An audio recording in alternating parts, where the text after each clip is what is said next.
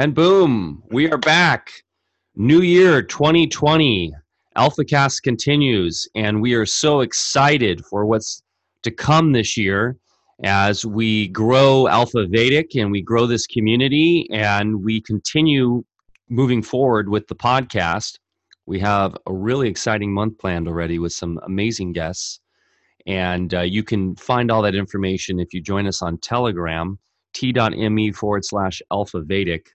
Really is the best way to stay in touch with our community and stay up to the know on everything we're doing. You can also, if you're not into jumping into Telegram and just want to get email updates, that's a great way to stay on tap with Alpha Vedic and AlphaCast. And you can just go to alphavedic.com and uh, you'll a pop-up will will uh, allow you to join the mailing list or you can just scroll down to the bottom of the site and join the mailing list that way and we give uh, weekly updates on everything we're up to how's it going today dr Berlando? great to have you back on the show and uh, start fresh for 2020 michael hau'oli makahiki hou to you and to the tens of thousands of people joining us live worldwide.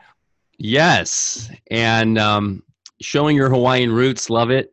And it's it took many years to get that one line down, but I finally did it. Yeah, I don't even. What's the reply? What am I supposed to say back to that? I don't even know. Aloha, I guess. I don't know any further than that. well, aloha's uh, two words, so yeah, you can count that as two words in your uh, Hawaiian vocabulary. It means hello and goodbye, as, as, you probably know. Yes, I am familiar. That's so great. you're more fluent than you understand. Well, mahalo. Uh, there you go. I've got a Three. few. I've got a few.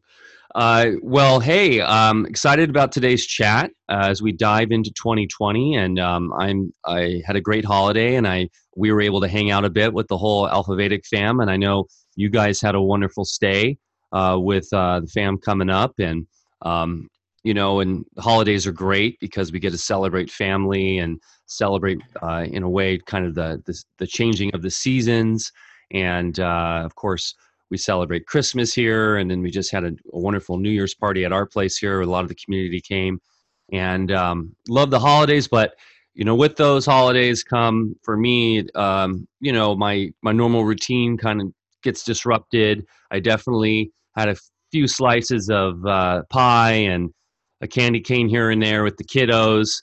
So it's good to kind of um, get back into the regular swing of things. And this topic today is I think very apropos for this time of the year as as folks get into New Year's resolutions and looking towards how they you know how to start off the the new year in a really healthy way and what are we talking about today we're talking about fasting and uh, i know you have a presentation for us today bear so let's jump right into it and uh, get get going on fasting 2.0 as we, we're calling this alphacast Yes, it's going to be a very timely discussion as we um, capitalize on the many people feeling guilt right now for their shameless holiday indulgences. Yes, and uh, and um, did you indulge at all? No. You were like um, a monk.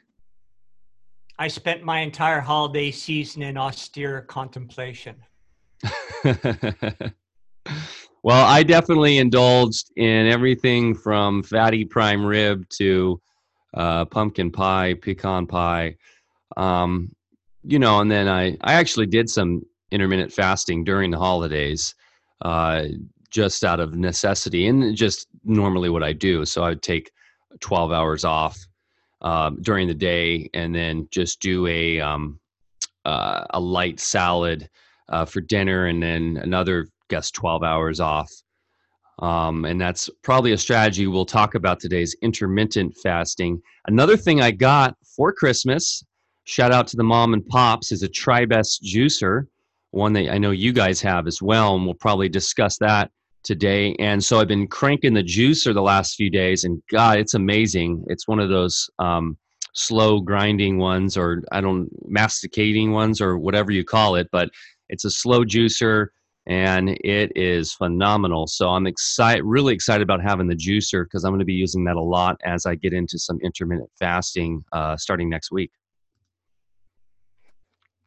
Best juicer on the market because it produces uh, what is comparable or maybe even better than press juice. You know, and press juice is quite the fad in California tonic bars, um, whereas the the dual masticating augers uh, very slowly squeeze out in a pressing like fashion all of the fibers. And I think it even, you know, I used to have a, a Norwalk, which was a pure press, and uh, the, the twin auger works even better. Then it has um, some ceramic magnets on it that uh, slow down or eliminate the oxidation when the juice comes out. It's, it's the best one on the market for sure.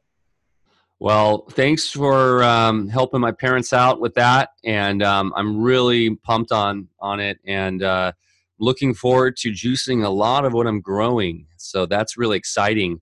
I've got a ton of celery in the greenhouse going and stuff, and I know that's a big trend, the celery juice. But I just like doing it all, you know, just a big mishmash of of all sorts of vegetables and stuff. So really excited about that. But um, yeah, how do you want to start off with the fasting and where, how do you want to kick this in? Well, last night I um, kind of whipped together a little PowerPoint. Um, boy, it's such a vast topic uh, that uh, I had some hard decisions as far as what to include and what not to include, because there's so many uh, things we could explore. And uh, the most difficult part is what the heck do I call this? So I came up with fasting is nutritive because it sounds a little confounding to most people. You know, fasting is um, what we uh, typically think of as not eating. So, how can it be nutritive? Well, think of a sponge that uh, is saturated and then you wring out the sponge. Well, now the sponge can actually absorb more.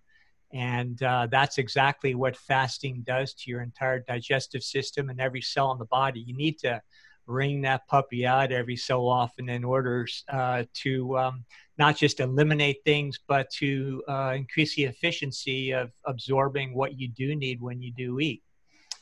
So, fasting is nutritive. It's the best I could come up with. And uh, what else? To, oh, uh, down below the subtitle is uh, the yin and yang of uh, eating because uh, like everything else in life uh, there's uh, two sides to the coin. And uh, there's eating and there's not eating. And uh, you have to understand that you need a balance between the two.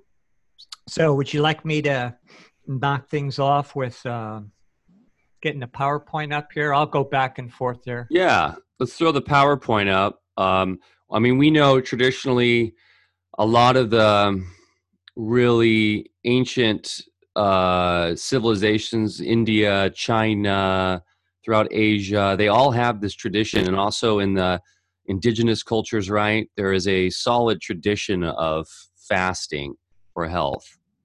And I feel like Western medicine is just now catching up and kind of showing and with their kind of prism of viewpoint um, that yes, this stuff is real, it works, um, and it should be an important aspect to everybody's health.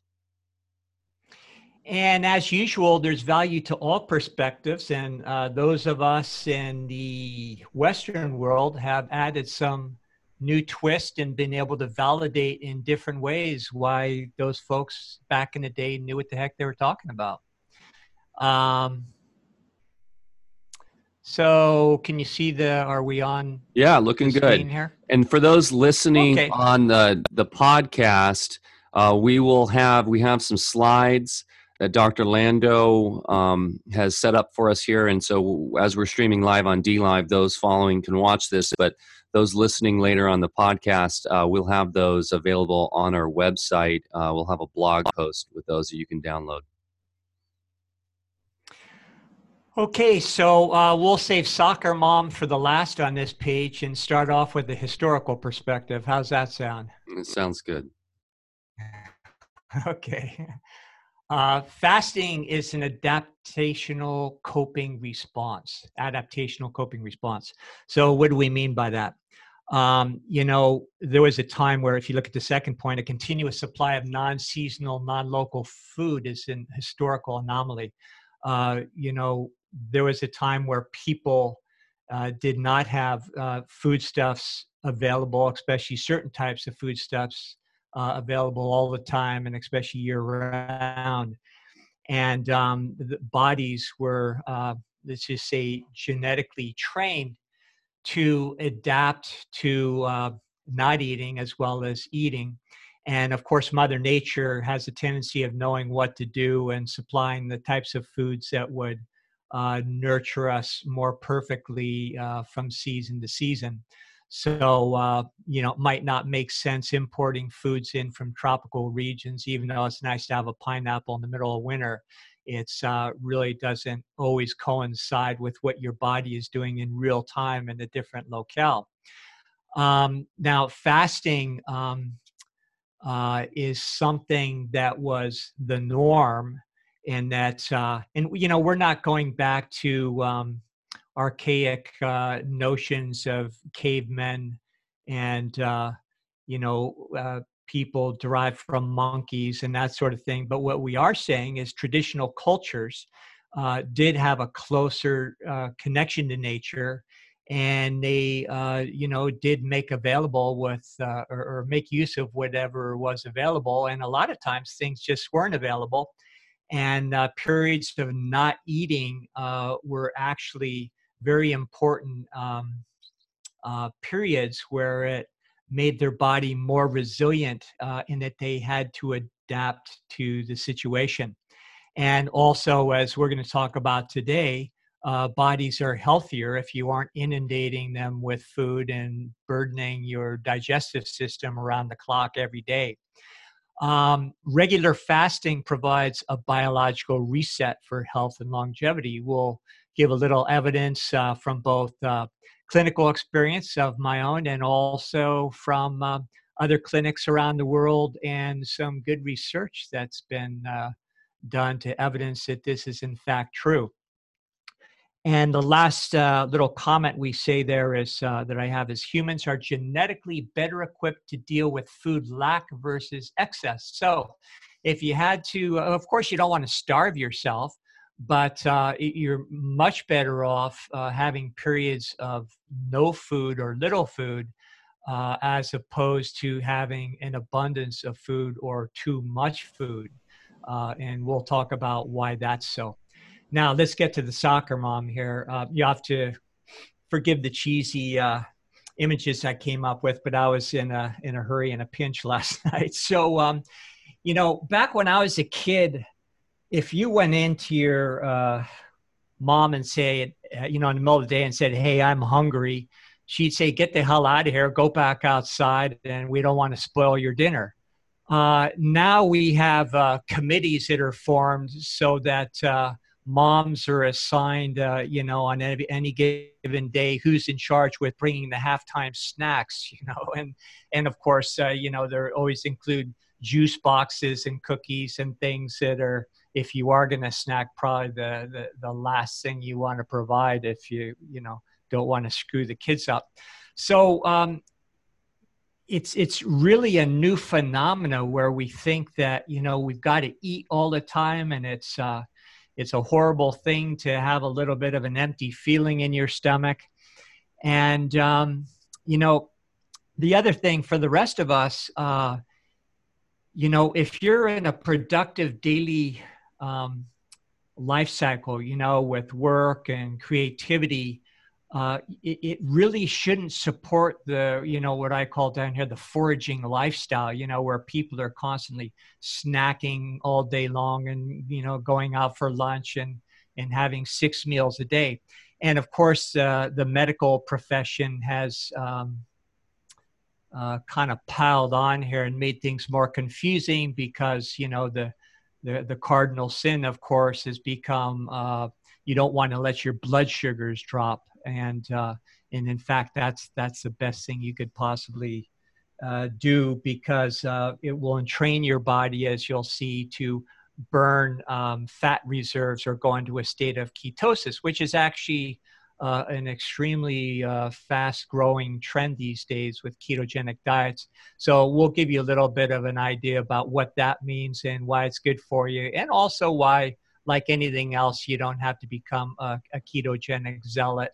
There's a way to do things in moderation and understand uh, why you're doing things and how to adapt any situation or, or program, including a ketogenic diet, so that it works for you whether you're a carnivore, a, a vegan, uh, or somebody who has an infirmity, or uh, somebody that's in perfect health and, and just wants to be healthier.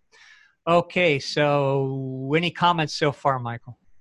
Oh, I was just gonna say, I mean, the the comment here about humans are genetically better equipped to deal with food lack versus excess, which makes a lot of sense in terms of historically um, what humans were dealing with, uh, we have definitely a massive issue with that um, right now in terms of overeating, especially in the United States.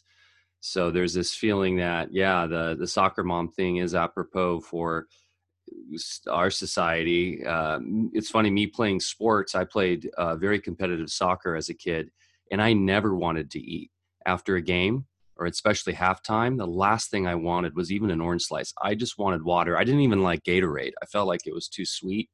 And I would drink water, and that was it. And I wouldn't eat till maybe three, four hours after a game. Um, and we had tournaments.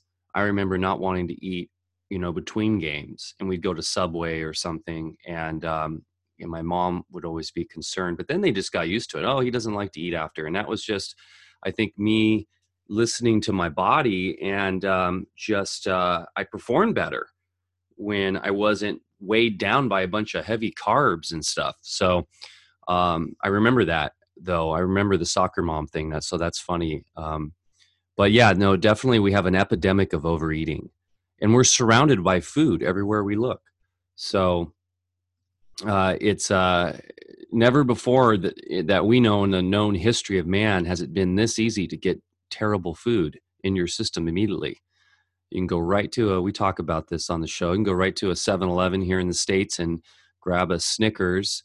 And what is the Snickers bar uh, whole ad campaign? It's the hangry idea, right? People, uh, you're hungry. When you get hungry, you get angry. So grab a Snickers and uh, you'll fix yourself. So um, we definitely have that prevailing mythos in society now that hungry, feeling hungry is bad.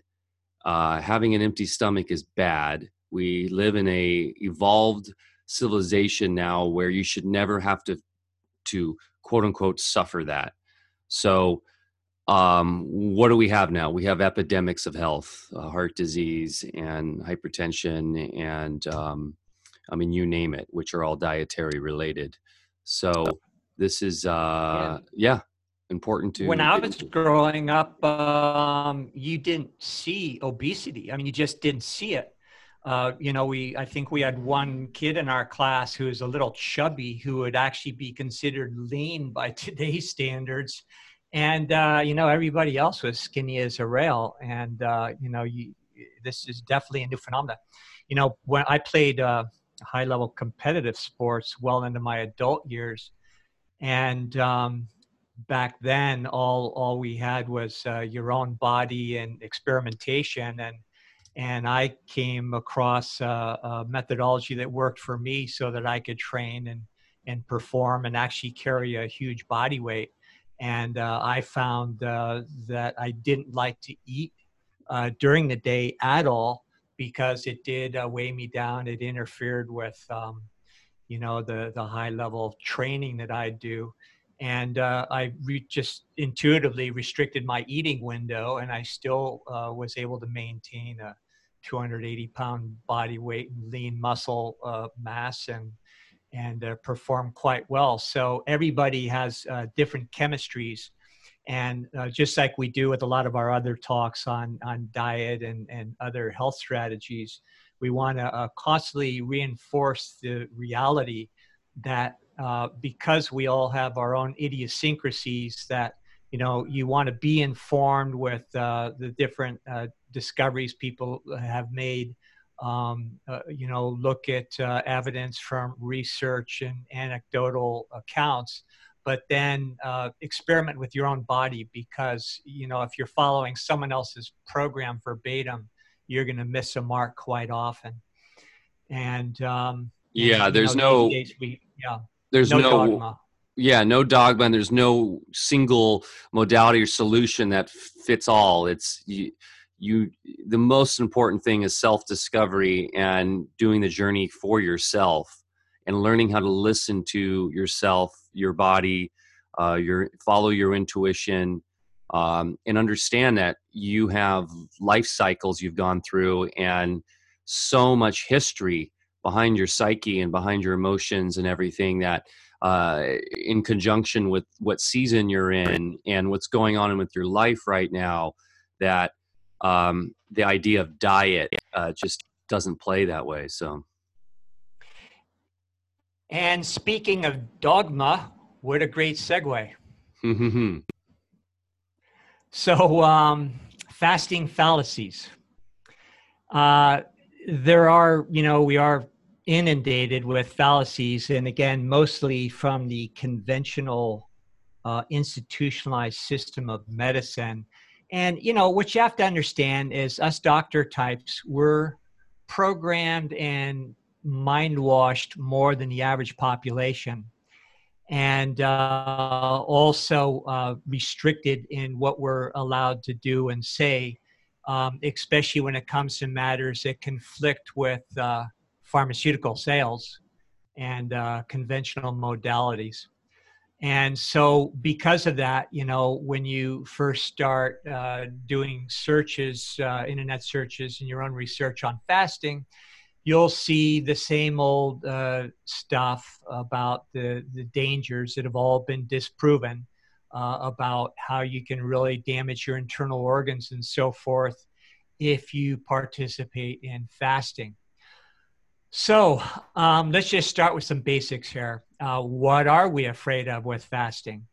Well, um, before we get into some facts that would dispel the, the myth, um, consider our most basic nurturing and survival instincts are most deeply entangled around issues with food.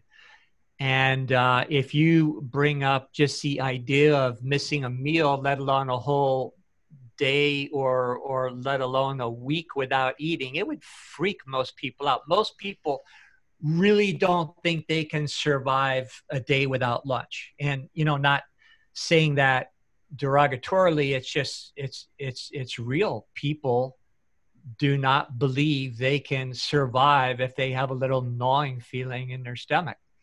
Um, the other thing that we really need, uh, uh, you know, in addition to just uh, using fasting and food as a way to, um, you know, maybe try uh, uh, train our mind over matter, which is, you know, what we're really here to do in the first place, is to obtain knowledge about you know what fasting really is what it does and all the benefits associated with it.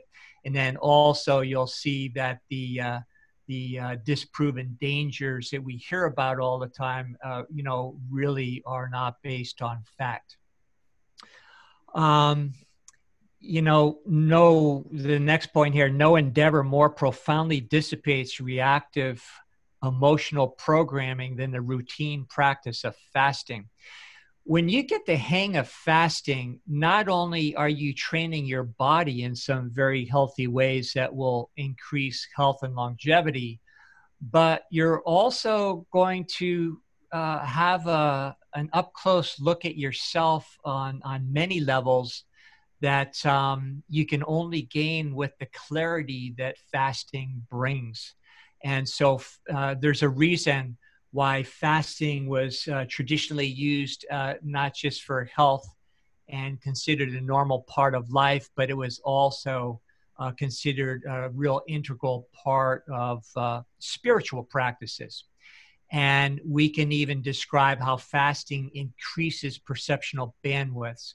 You know, when you don't constantly uh, burden the digestive system with food, which requires a tremendous amount of energy in order to break all of that down, uh, um, you know, it opens up uh, energy pathways that are then um, going to be circumventing the digestive system and going to other energy centers that will open up those other areas of perception.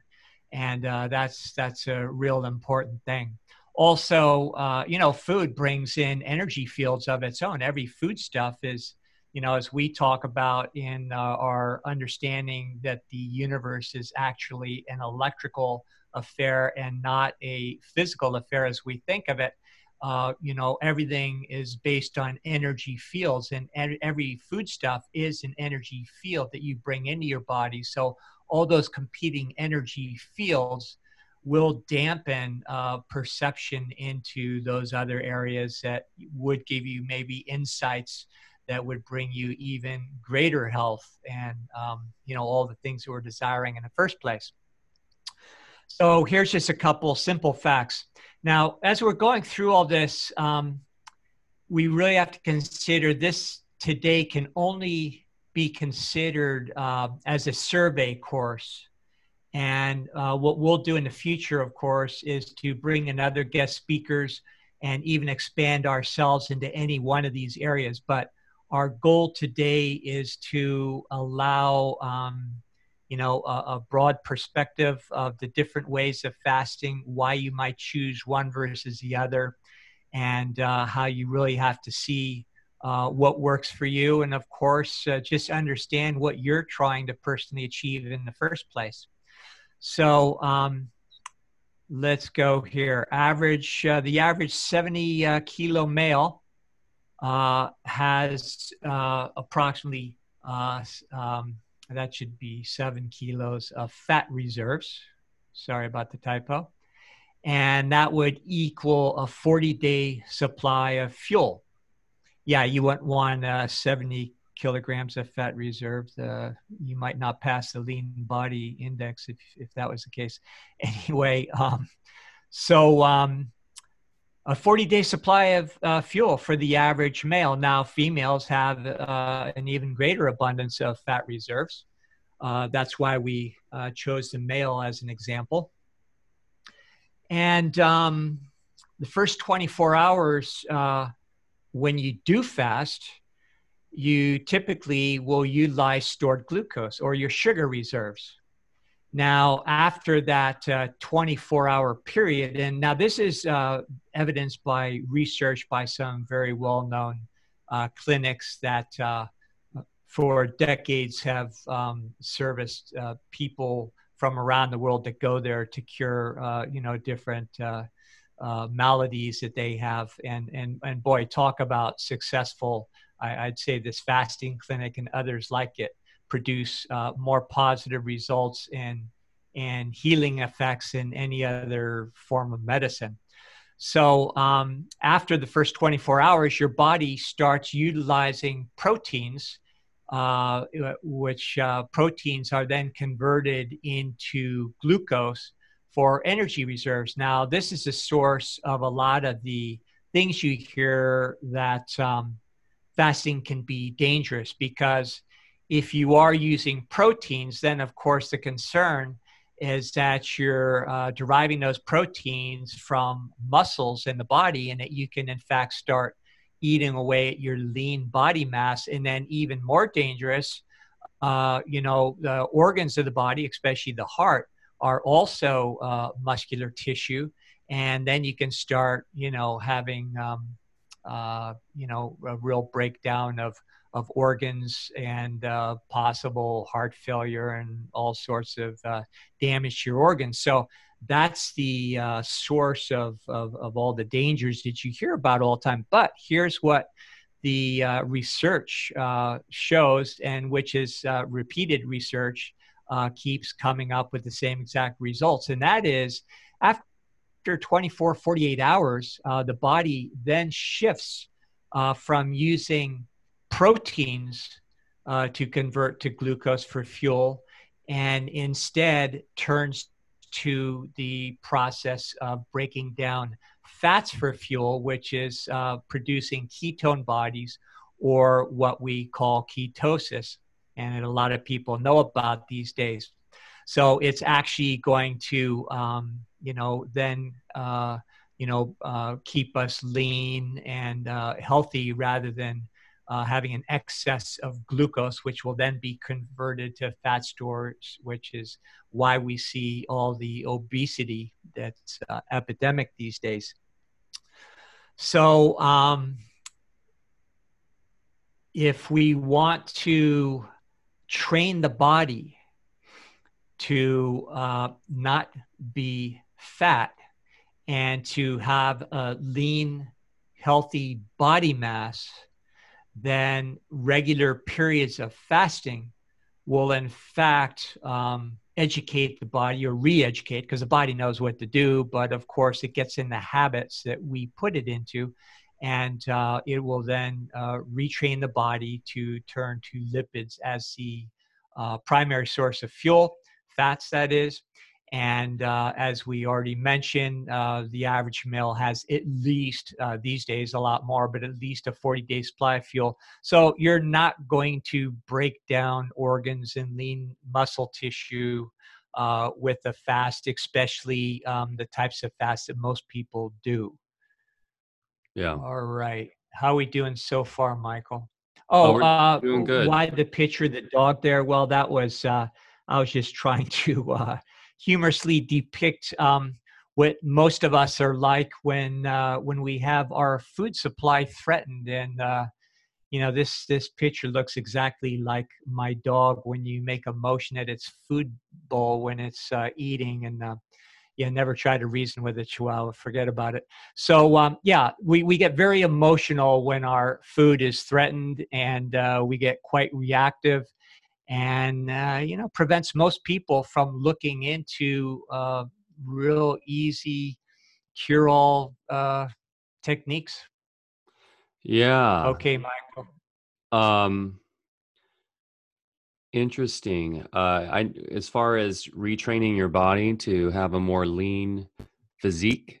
I know of people who, and maybe this is a strategy that's coming up or not, but I do know of um, one strategy where someone I know has lost over 100 pounds who was obese doing the every other day fast. So eat what they want one day and then after dinner don't eat for an entire 24 hours so that obviously all night wake up that whole day fast go to bed wake up then around 10 or 11 have a break the fast at the meal eat a regular day go to bed, and then just do that. So one day eat, one day off, one day on, one day off, one day on forever for you know, uh, and uh, lost hundred pounds. And so that's an interesting a kind possible of in- concern with that is, um, you know, that I would consider a form of caloric restriction. And caloric restriction never, almost never works in the long term.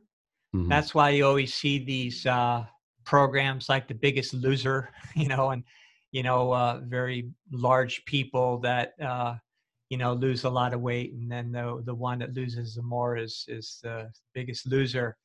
Um, I don't think they've ever had a Biggest Loser reunion, uh, and that's because uh, most of the time all those people regained their weight. So there's a bit of a strategy involved with losing weight that um, goes well beyond just the concepts of caloric restriction. What you really have to do is retrain the metabolic pathways of the body and, uh, you know, and again, put us back into the normal mode of burning lipids for fuel. And, uh, you know, you can control or restrict your calories uh, and that most of the time doesn't achieve that which is why you know people look and feel great after being on weight watchers for a while but then a few months later they're back in the same predicament. And of course that's very discouraging and and you know and it's discouraging on many levels because they give it their best shot and it works and they're encouraged and then all of a sudden they're off the wagon and and back on a roll. So uh, there's a reason for that. And if people had a little bit more information and better coaching, then um, you know it, it, would it would be very encouraging. Sure. So, um, how are we doing? Good. Um, people kind of wondering uh, more about the fasting, which I'm we're going to get into, like what um, you have on your fast days, just water or what. Um, interesting. Russ mentioned uh, he had an issue with being lactose intolerant before intermittent fasting, and now he doesn't suffer from that intolerance anymore, uh, which is cool. Uh, something I've been kind of actually experiencing myself. Same thing here, lactose intolerant. Uh, I've really changed up my overall lifestyle in terms of and you tell me is this am i doing a form of intermittent fasting every day because like my daily routine is i wake up you know 7 7 7 30 in the morning because i stay up pretty late working uh, but then i have just a, a, lemon water tonic kind of thing so it's just lemon juice water some zero point of our, our zero point and a little bit of maple syrup maybe and, and some cayenne pepper and then I'll have uh, in an hour or two after stretches and stuff, I'll have some uh, of our or, or, thermogenics, which we'll probably talk about today, which is just caffeine in. Uh, well, I use coconut oil, but uh, integrating caffeine into a lipid, if you will, right into a fat for delivery, and then I don't really eat any like solids up until some and really dinner a lot now. I mean, I'll have like a kale shake maybe uh, in the middle of the day, but I've essentially turned into what we call an um, an, an OMD, a one meal a day guy, and I'm very content with it now. Um, and something that got really disrupted during the holidays, but essentially my one meal a day is dinner, an early dinner, uh, and um, I've been extremely uh, happy with this. Um, if I am extremely active, which I'm getting more and more because I'm getting the trail running and such, I have a bigger dinner or I'll have maybe more of a salad lunch or something. But for the most part, this is something I've been doing for months now. Uh, and it's it's been great. So, is this a form of intermittent fasting, or maybe we can start to define what intermittent? Yeah. so let's is. let's get into all that. Um, let's just do one more slide share very quick. Uh, I okay. forget what it is. So let's look at it and then we'll get into all those questions. Okay. Cool. I will say for me, eating less has just proven massive dividends for my health and in, in my digestive system as well as in my um, excrementory issues or whatever you want to call it. But hey, when you put in less stuff into you, there's less stuff you got to worry about getting out of you. And I think a lot well, of your our body, yeah, with, with uh, if you're not eating all the time, you'll actually eliminate more. You know, things just go through you quicker. Yeah. So uh, let's just go through this page very quick. I had a, a tough time with this page because I had to select an image and I got caught in the in the, uh, a social justice dilemma of sorts. Um, my first image was a, a, a, big fat guy with a, uh, tape around his waist, and I had uh, the choice of that or a, uh, a perfect uh, female physique. So, uh, so my issue was, well, on one hand, I'll get accused of fat shaming, and then the other hand, I'll I'll get accused of um, glorifying the perfect female physique. So, uh, being a dude, I chose uh, uh, the feminine aesthetic. So can't win either way. Okay. Good decision. Uh, similar approve. to the beneficial effects provoked by purposeful cold exposure, controlled food deprivation stimulates hormonal events that reduce inflammation and increased resilience. So, um, yeah, we talk uh, about a lot of practices, including, uh, you know, Wim Hof method and so forth.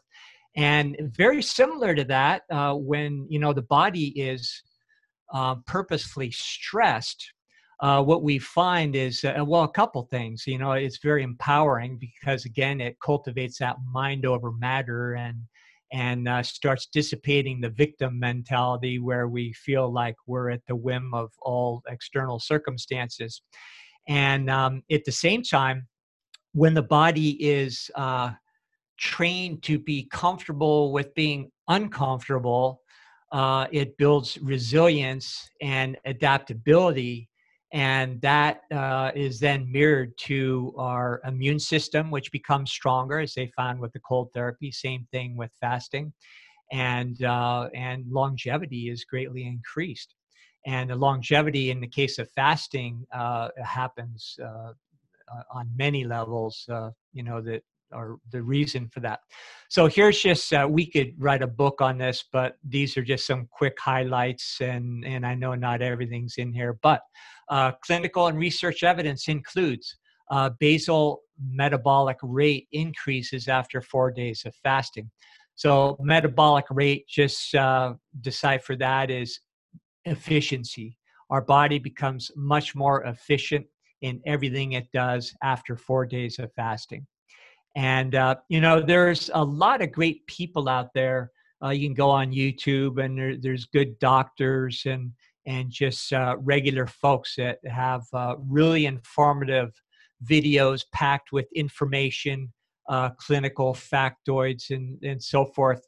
Um, you know, I'm more of a, uh, um, blue collar clinician, we'll say.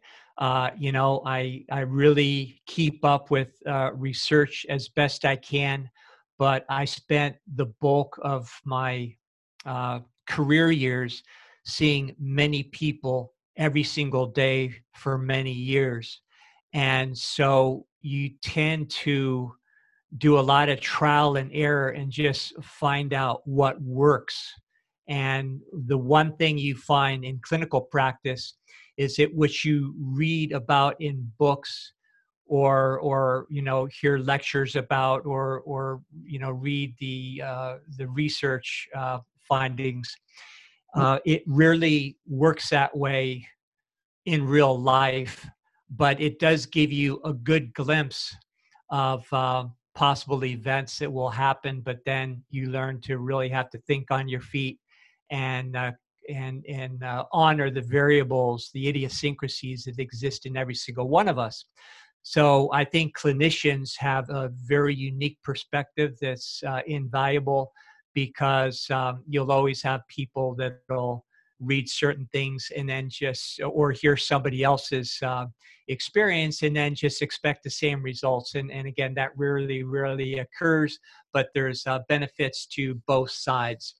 Yeah and, you're um, you're in the real world seeing real world effects on different people which is the real life not just a book Yeah, and and just like you, uh, it's very uh, rare, or maybe has never occurred ever, that you'll see an economics professor um, in charge of a Fortune 500 company. You know, they're, uh, you know, it's a different world. And uh, same thing with. Well, uh, unfortunately, they're in charge of the Fed many times, but yeah, that's yeah, hence our problems. But yeah, yeah, not without going on a tangent here. Uh, okay. Okay. So, uh, clinical and research evidence includes, will continue, uh, a two day fast triggers the genetic expression of mechanisms to protect normal cells while decreasing the survival rate of cancer cells. Now, cancer, you know, I hesitate just to throw it out like that because that's a whole different thing. Cancer cells are a response to something else, it's not a disease. But let's just put that aside because many people find themselves in a predicament where these cancer cells uh, although understood, uh, take on a life of their own and create real problems. And um, fasting actually, uh, just after two days, uh, creates a situation where, uh, uh, you know, genetics, you know, that we all possess are um, stimulated that um, initiate mechanisms that protect normal cells and and then at the same time will create uh, uh, an effective autophagy, which is the breakdown of uh, cells that are either diseased or damaged. Uh, you know, tissues that really do need to be eliminated from the body. So, um, you know, in this case, uh, the cancer cells have overstayed their welcome. Uh, you know, it really knocks those down better than anything else. And for people that insist on um, chemotherapy, and I'll just leave it at that, because I have some very strong feelings about it based on the effects I've seen with thousands of people for years, which is uh, never positive.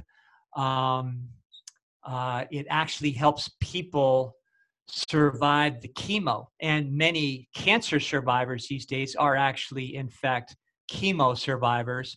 And good bioterrain medicine, uh, coupled with fasting and and such uh, kind of techniques, will actually help people um, survive the chemo. And in fact, if you are doing chemo, um, it actually helps the chemo knock down the cells you're actually trying to get rid of in the first place. So um, there's uh, uh, some folks, uh, I believe uh, one of my countrymen from Italy, who's uh, a biologist doing research at University of Southern California, which who has shown that um, the chemotherapy is much more effective and less dangerous when people fast for a period of two days prior to having a treatment. And that's worked very well for a lot of people. Okay, sorry, a few tangents here. Um, fasting also improves mental health uh, because um, it uh, produces uh, a calming effect and also antidepressant effects. And the original fasting clinics uh, that were um, that began in the old Soviet Union uh, uh, you know, actually were based on uh, um, clinics that specialized in psychological disorders, asylums, and that sort of thing.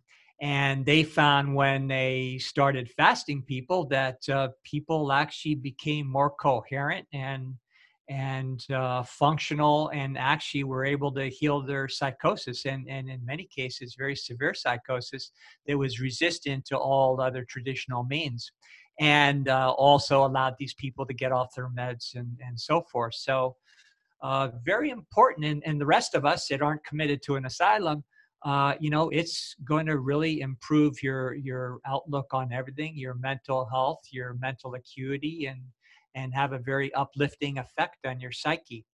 Uh, another thing fasting does is it promotes uh, human growth hormone production.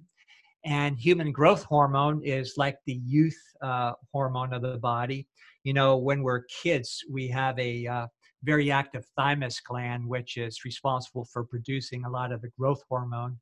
And um, you know, it's it's very large. And then by the time we're adults, that thymus gland, which is right uh, uh, behind the sternum, uh, shrinks to a very small size.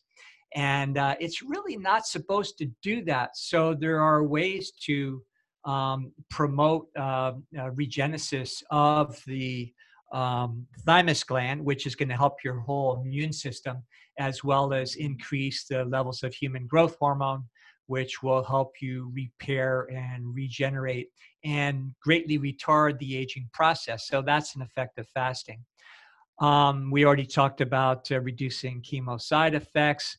Eliminates joint crystals. You know, a lot of uh, joint issues are because joints are a, a favorite suppository in the body for uh, different, you know, uric acids and, and other uh, toxins that um, are overwhelming the body's elimination systems, and then those uh, in turn create inflammation within the joints. So, um, you know, fasting uh, helps clean out the joints, which is why a lot of people, one of the first things they'll say is, "Wow, my joints feel better; they don't ache anymore," and that sort of thing when they're in the middle of a fast.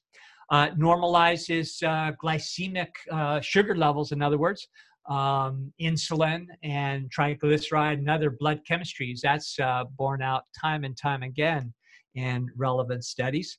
Let's just get through the rest of these quicker so we can get to everybody's questions as far as how we actually do things. Um, fasting has been shown to reduce blood pressure, respiratory and heart rate, and overall energy expenditure. So, you know, you become more like that uh, zero point uh, energy where you don't need as much incoming energy in order to provide for your energetic needs. Uh, you're just more efficiently creating as well as utilizing energy. And that, of course, is going to make a big difference in the way you feel. And then, of course, uh, normalizes body composition because you are training the body to preferentially burn ketone bodies, which is your fat stores.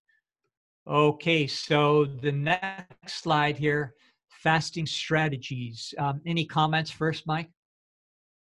Um, yeah, just uh, some general chatter going on. Everyone's enjoying it. Um, we were just kind of saying it's just amazing how you're you're talking about these uh, Russian uh, the the Russian clinics and stuff. Uh, how amazing and simple these techniques are when we're in modern times trained to think that the first thing we need to do is if we have a some sort of issue with depression or a psychosomatic issue or anything that the number one thing to do of course is to uh, consult your your physician who then goes into to their their book right? Their their bible of solutions which is basically connecting the dot to the pharmaceutical drug to take. And um, people are that's how we're in train we're in trained thinking now and versus uh, doing what an animal would do in the wild when confronted with something that's an anomaly. What do they do when they're not feeling good or they're injured? They don't eat and they go and they sleep and they they repair themselves. So our own mental hubris is literally destroying our health and what could possibly go wrong with taking 17 different pharmaceuticals daily? Yeah, no, it's uh, uh, everybody's will only do wonderful things for us in the brave new world.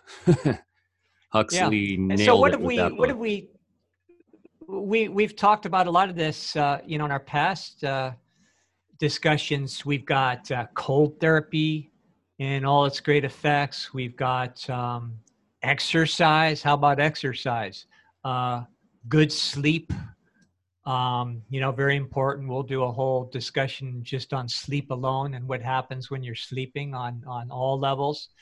Uh, you've got not eating. Um, all of these things are simple and free. And you know, we're I, I always chuckle. We have all these um, ongoing. Uh, you know discussions in in in different groups where you know guys are trying to figure out how to put more lead back in their pencil or or cure some kind of whatever or or or you know increase their lifespan or or you know just have a happy day happen.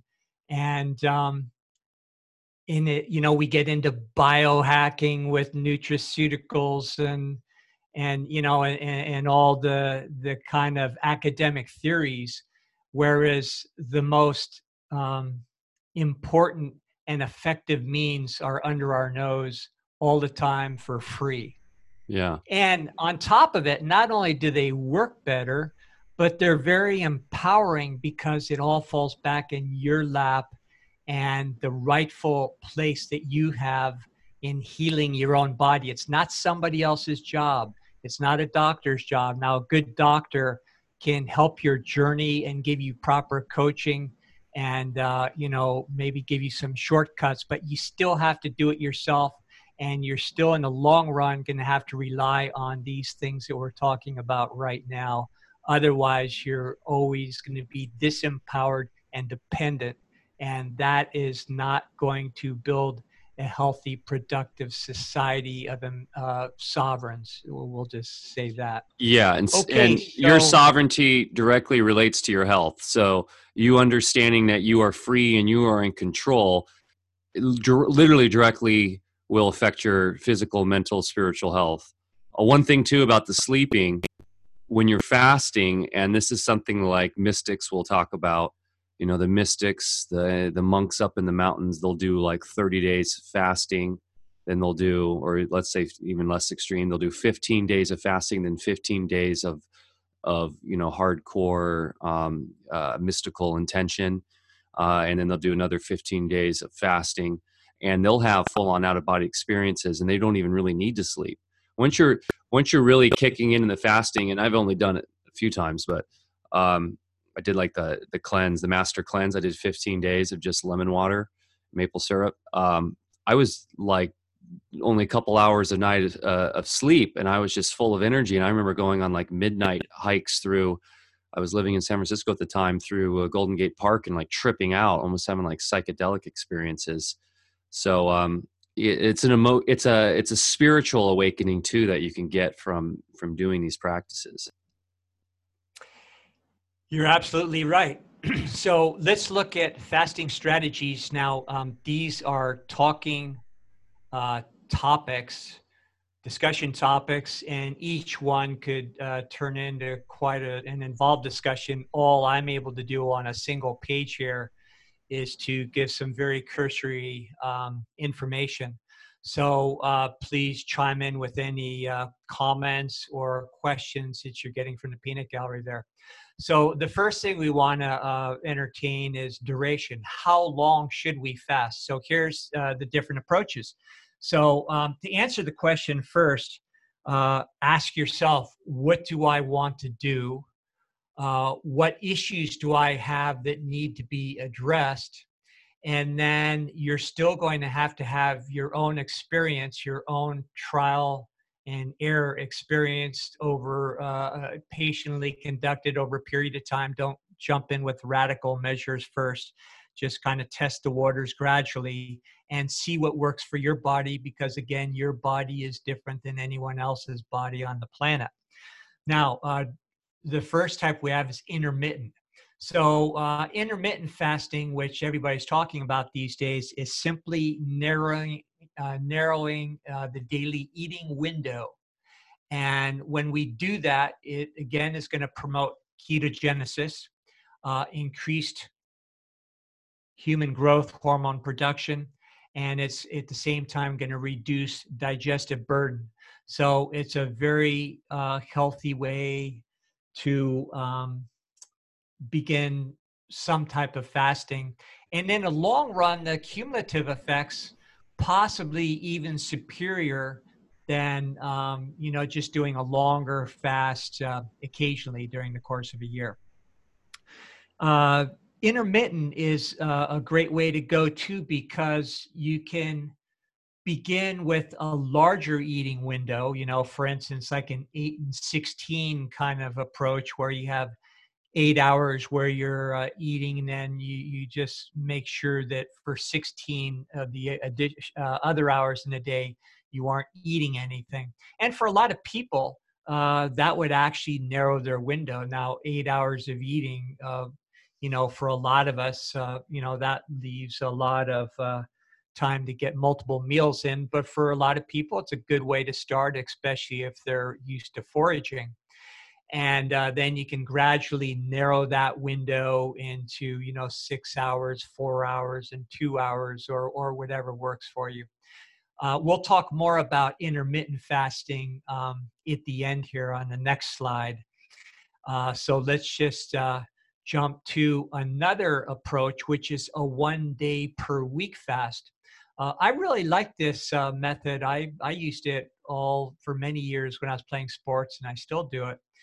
And uh, it provides a more gentle approach. You know, it's not as daunting as three or especially 10 plus days of fasting, which is more for advanced people and also for people that have trained their psychology to be able to handle the concept of actually missing a few meals. So it's a more gentle approach, uh, but with very profound long term cumulative effects. So if you consider one day per week, um, you know, that's 52 days a year. Now, there's two ways, uh, and that's a lot of rest on your digestive system, and it's going to have great regenerative effects and, and a lot of other positive effects. And again, on a cumulative level, it's going to start to do some of the things that people say, well, you can only uh, achieve if you're three plus days. And, and we'll talk about what those things are in a moment here. Now, one way to do it is, of course, you eat your, uh, you know, your supper uh, the night before, and then you uh, get up the next morning and you don't eat until the uh, 24 hour period has passed. And that gives you a good 24 hour break and then you just maybe eat a lighter supper that night and, and then uh, you know to break it or or break it some other way and and then get up the next morning and you're back on your regular roll uh, i prefer actually extending it through the next evening and breaking it uh, with something light the next morning and in my case uh, i like to do it with uh, with a ketogenic approach uh, and uh, and you know kind of the the bulletproof uh, kind of technology. But we'll talk more about that too. Uh, but I think 36 hours actually is more beneficial, and you can definitely handle doing that once a week once you get the hang of it and train your body. So that's a good way for people to just uh, jump in uh, with another approach. Now, three days um, is the next level, and three days, a lot of people would say, well, you have to do at least three days because what you're doing in that uh, first, um, you know, 24 plus hour uh, period is you're thoroughly depleting glycogen stores, and then you're gonna, you know, kick uh, you know, into more of a, a true ketogenic metabolism, you know, burning the fats up. And uh, in the process, you're to initiate deeper cellular elimination in autophagy, which is again the um, breaking down of um, unhealthy tissues and elimination of those tissues from the body. Now, um, three days isn't going to allow you an extended time of that deep cellular elimination but it will initiate it. And let's just say if you did three days once a month or every other month, you know, again, you're going to have a good cumulative effect from that, and a lot of good things can happen. So if you're um, if you're curious about that one, jump in, have your own experience. And the next uh, phase is 10 plus days. And now this, uh, you know, really shouldn't be uh, experimented with uh, you know first timers because it's not only going to put you through deeper elimination which uh, may require other types of assistance in order that the things you're eliminating don't create symptoms which uh, in the healing business we call the herxheimer reaction which means you're actually having an intoxication intoxication of the things that are being eliminated. Now it's always um, temporary, but it can be uncomfortable. And if you're not extremely healthy going into this, or if you don't have proper coaching in order to do other things to help you through it, then you know it may not be that much fun. Now, when you go into uh, clinics that specialize in helping very sick people at the end of their ropes cure themselves, they will do these extended fast. And of course, these types of people uh, are not healthy going in there, but they do have a team of folks that are monitoring their blood chemistries, that uh, provide uh, daily activities, uh, light types of exercise to keep the lymphatic systems flowing, um, uh, different types of massage, colonic irrigation, and low bowel uh, coffee enemas, that sort of thing, uh, that will help things move through. And with that kind of support, they're not only able to get through it, but typically after a couple weeks, they feel like a million bucks, and a lot of their symptoms or any evidence of disease starts quickly disappearing. So you can engage on a very uh, long, strenuous, more strenuous type of approach uh, from the onset, no matter what your condition. However, you really need to uh, be aware going into it of possible complications and having the necessary support in order to get through it. For the rest of us that are, uh, you know, relatively healthy, you might want to start with intermittent fasting uh, you might find that in the long term, that's all you need. In fact, I would argue that that's the case.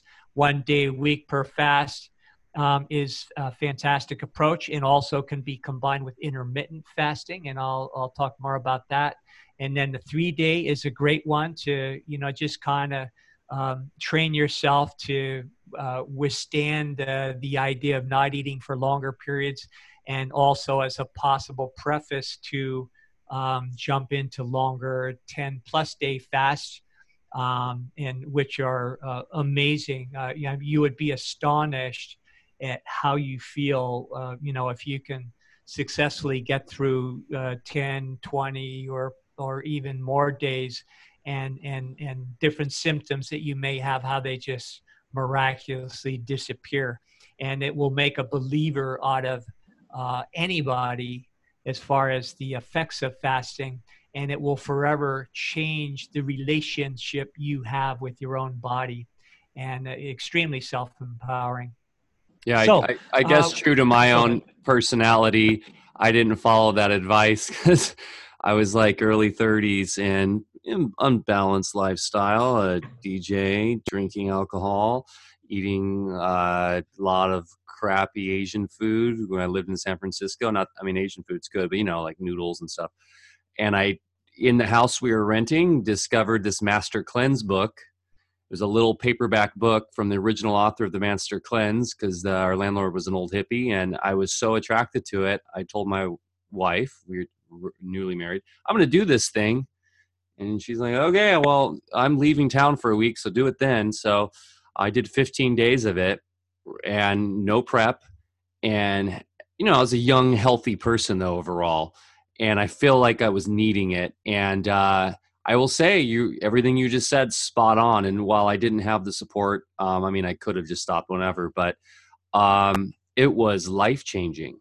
So it really was. And that, and the Master Cleanse, for those that don't know, is the fresh lemon juice with uh, B grade maple syrup and cayenne pepper and uh, you do that whenever you feel hungry you mix it up and then you also do a, um, a, a saltwater cleanse every morning to flush the system out.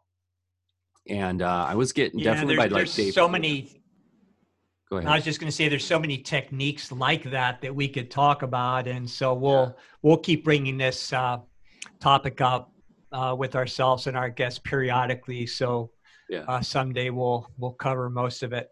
But I, I just um, wanted to say, while I just I you can jump. I mean, we don't recommend it. I jumped into it. I was healthy though, young, healthy, and it was life changing. So that was a 15 day fast I did. That was the first time I've ever fasted, and my I'm a little more of an extreme personality. I just jump into things, um, but it uh, it forever changed me. So, yep. Okay, so after duration, um, which type of fast? And this gets into some of the questions there. We can have water only, juice, or we can add protein from a source such as algae. So, water is a little more difficult for most people that aren't experienced.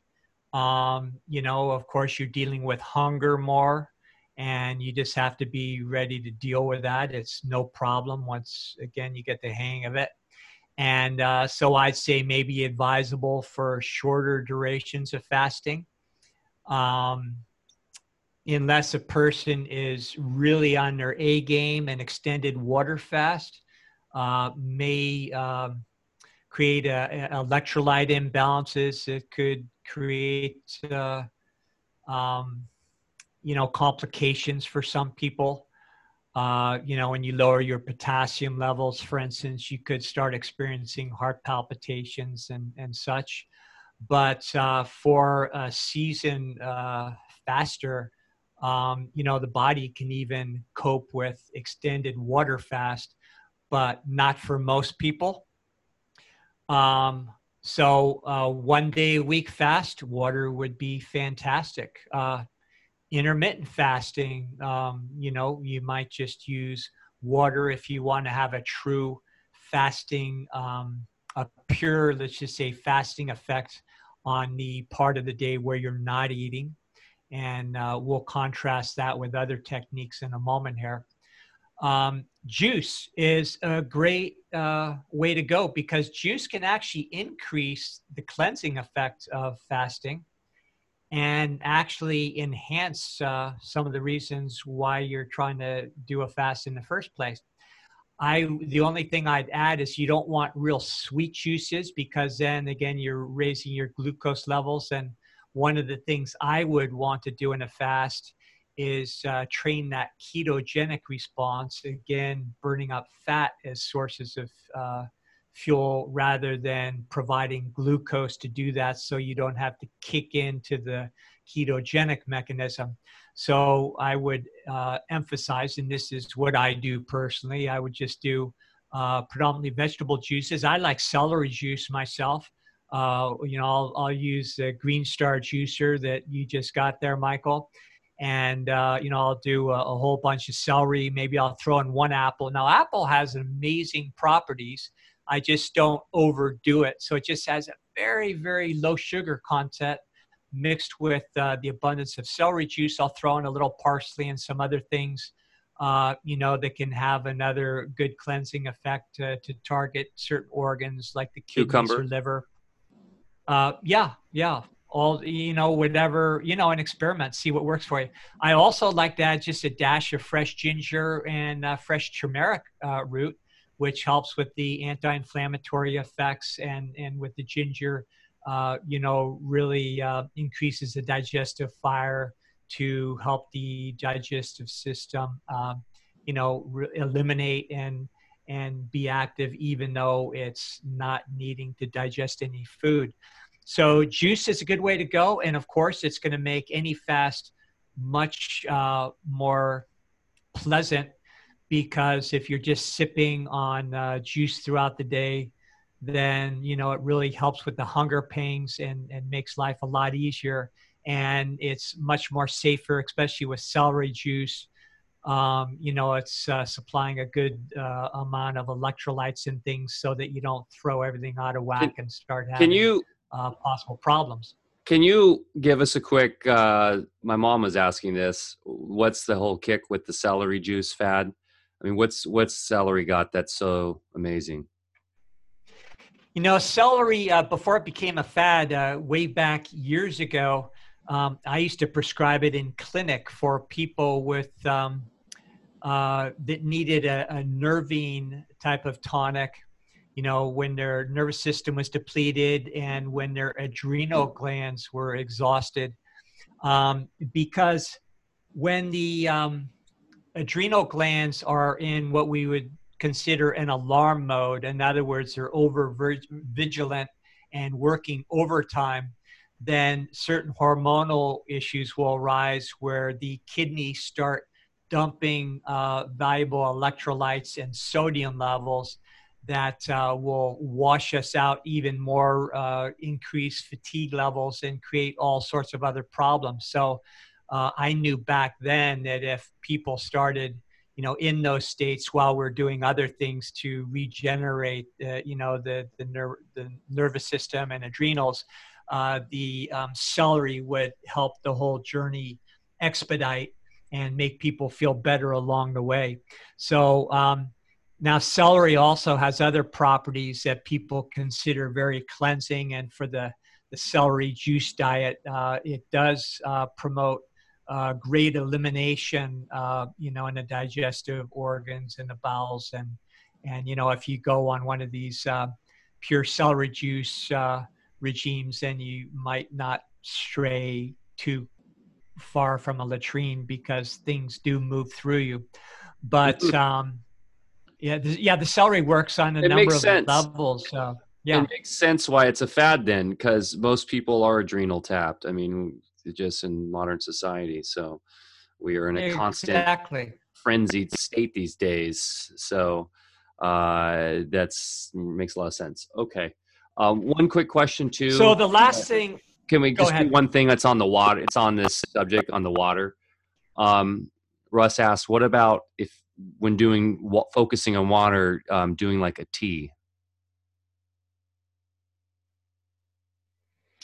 Water, pure water, will um, have an entirely different reaction on your body than a tea or other kinds of liquids.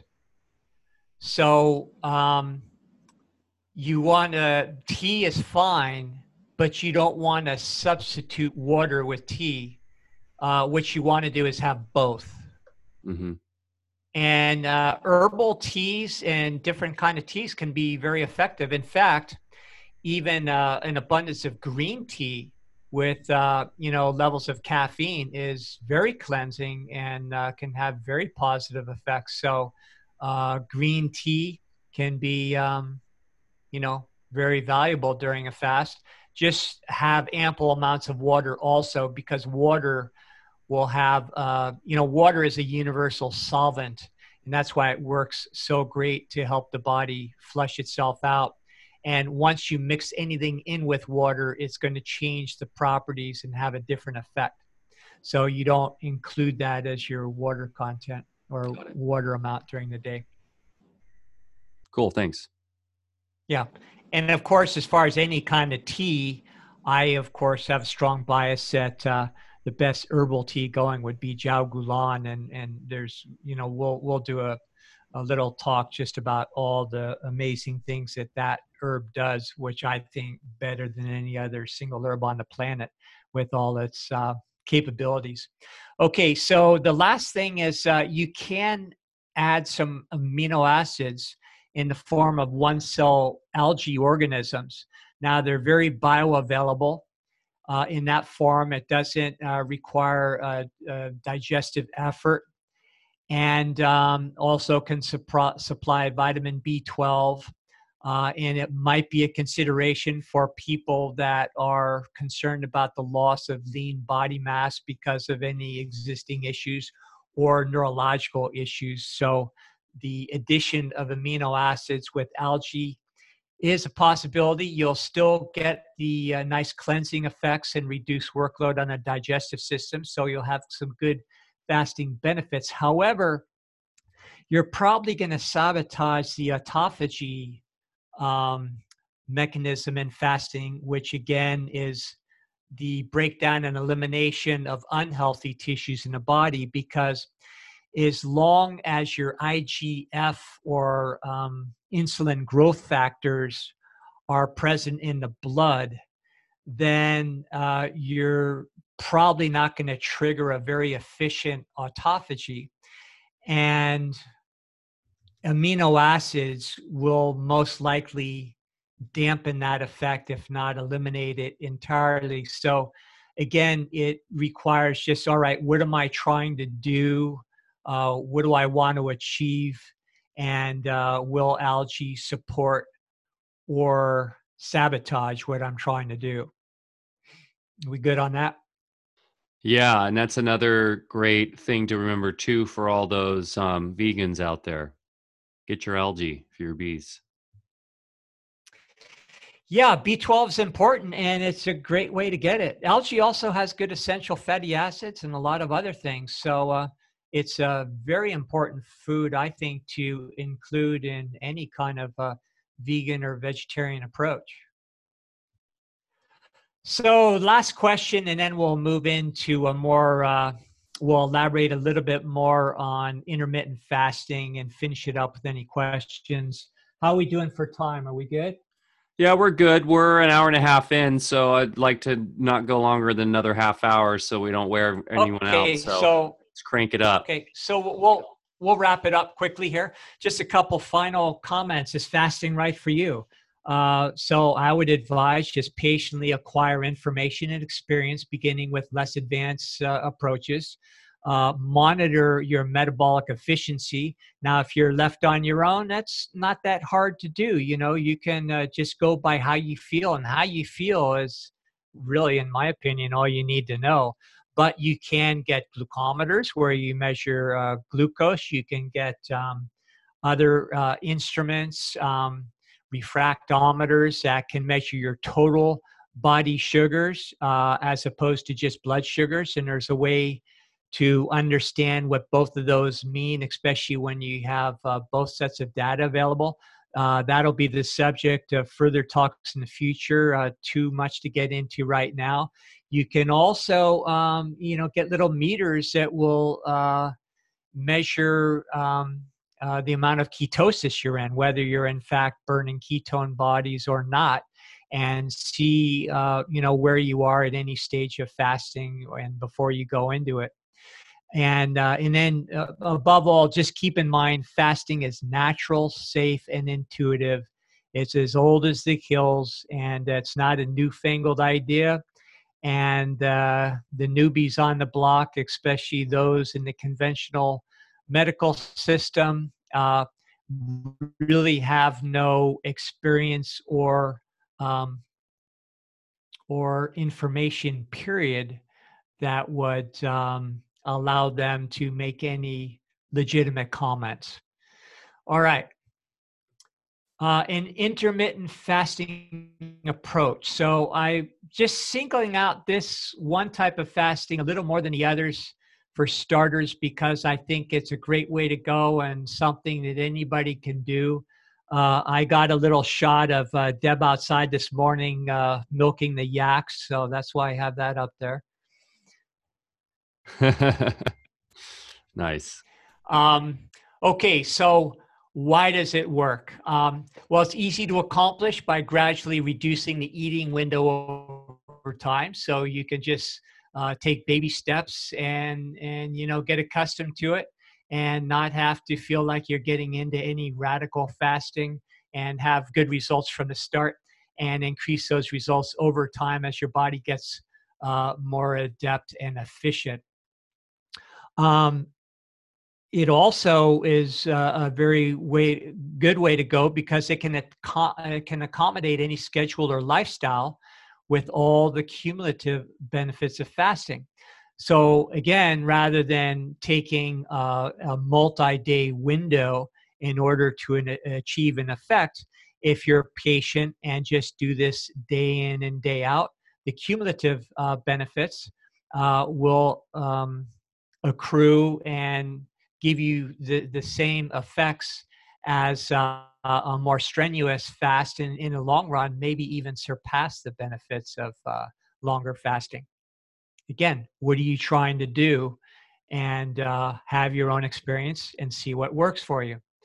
And one thing that most people uh, experienced and, and i certainly do myself is you have a demonstrable increase in energy, mental acuity, and reduction of common symptoms. Uh, what I like is I can just get up in the morning, and because I'm not trying to fix breakfast and digest food, and now I use the uh, we'll call it a, the bulletproof method, um, not um, how dare referring you to a well, I'm not referring to a brand name, but just like we say, oh, I'm going to Google something well, you know, regardless of the browser you're using, we still use Google because it's become a verb. And, um, you know, bulletproof now has become a concept and an approach that uh, is not referring to a particular brand that also exists out there. So I don't know what else to call it uh, that people will be able to relate to. So I will just yeah. say, just... Uh, you know, the bulletproof approach, and we'll tell you uh, why that can work and and things that you may or may not consider uh, that technology in conjunction with intermittent fasting. And so let's get on to that. Um, so a technological approach, and again, we're getting into the bulletproof concept here. Uh, yak butter mixed in black tea was, uh, oh geez, another type of was, is uh, a centuries old Tibetan practice to withstand harsh weather and lifestyle conditions. So they found over many, many uh, centuries that uh, it, it, works. Their body, it helped their body uh, become more resilient. It helped them maintain energy and blood sugar levels throughout the day to withstand the you know the harsh conditions that they survived in those locales. And um, so of course, uh, uh, there is a particular brand name out there that has a great marketing story about um, trekking in the Himalayas and coming across, uh, you know, this this mystical tradition and bringing it to the Western world, and that's that's good. I have no problem with that, but I did, uh, and many of us uh, were made aware of it in Asian medical studies uh, you know, many years ago. And my first introduction to this topic was in naturopathic college in the in the latter 70s. So it, it's really nothing new, and uh, you know, no single individual brought it to the Western world. And, and you know, okay, enough on that. um, again, good marketing. So um, here's uh, some truth about the bulletproof approach uh, micellized caffeine does sustain blood sugar and energy.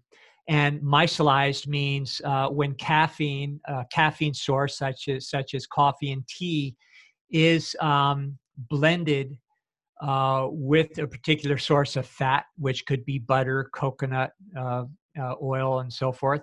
Then uh, those the, the, caffeine becomes bound in the fat molecules and has a nice um, uh, kind of a self-sustaining or time release effect. And also when it's taken in that form you know, for instance i've never been a caffeine uh, drinker. I just my body doesn't do that great on it. I'm, I'm kind of high idle by nature to begin with and um, so, uh, not only does it mitigate hunger, but it also reduces the caffeine related adrenal crash, which uh, someone like myself and a lot of people would most assuredly uh, experience. You know, what must, uh, what goes up must come down. So, if you have more of a sustained time release effect, it doesn't have as much of a stressful effect on your adrenal glands and you don't have any associated crash crash uh, most people that is Okay, so the question is: is if you're in an intermittent fasting um, regime, does it uh, interfere or disrupt the fasting process that you're trying to achieve uh, with what you're doing in the first place? So, in other words, uh, if you get up in the morning and blend uh, some caffeine, and and you'll see in a minute um, you know, the bulletproof approach that was made popular, of course, utilizes coffee exclusively. And uh, the original technique utilized black tea rather than coffee. And we're going to talk about uh, many other caffeine sources that can suit different uh, and chemistries much better than if you're just uh, confining the bulletproof uh, technology to caffeine from coffee beans. So, um, does the introduction of the fats in the bulletproof technique disrupt the fasting process and its benefits? So, a purist might say, well, you're introducing calories, so therefore, let's get out of the screen share here for a second. Um, so, therefore, you might um, lessen the effects of some of the effects of uh, fasting, such as human growth, uh, human growth hormone production, and others that are stimulated after um, calorie deprivation. All right. Um, but there are many um, benefits in addition to some of those other benefits of fasting that will not be disrupted and even possibly enhanced by the introduction of caffeine and fats say in the in the you know to begin your day and then eating sometime later in the day in a very narrow eating window.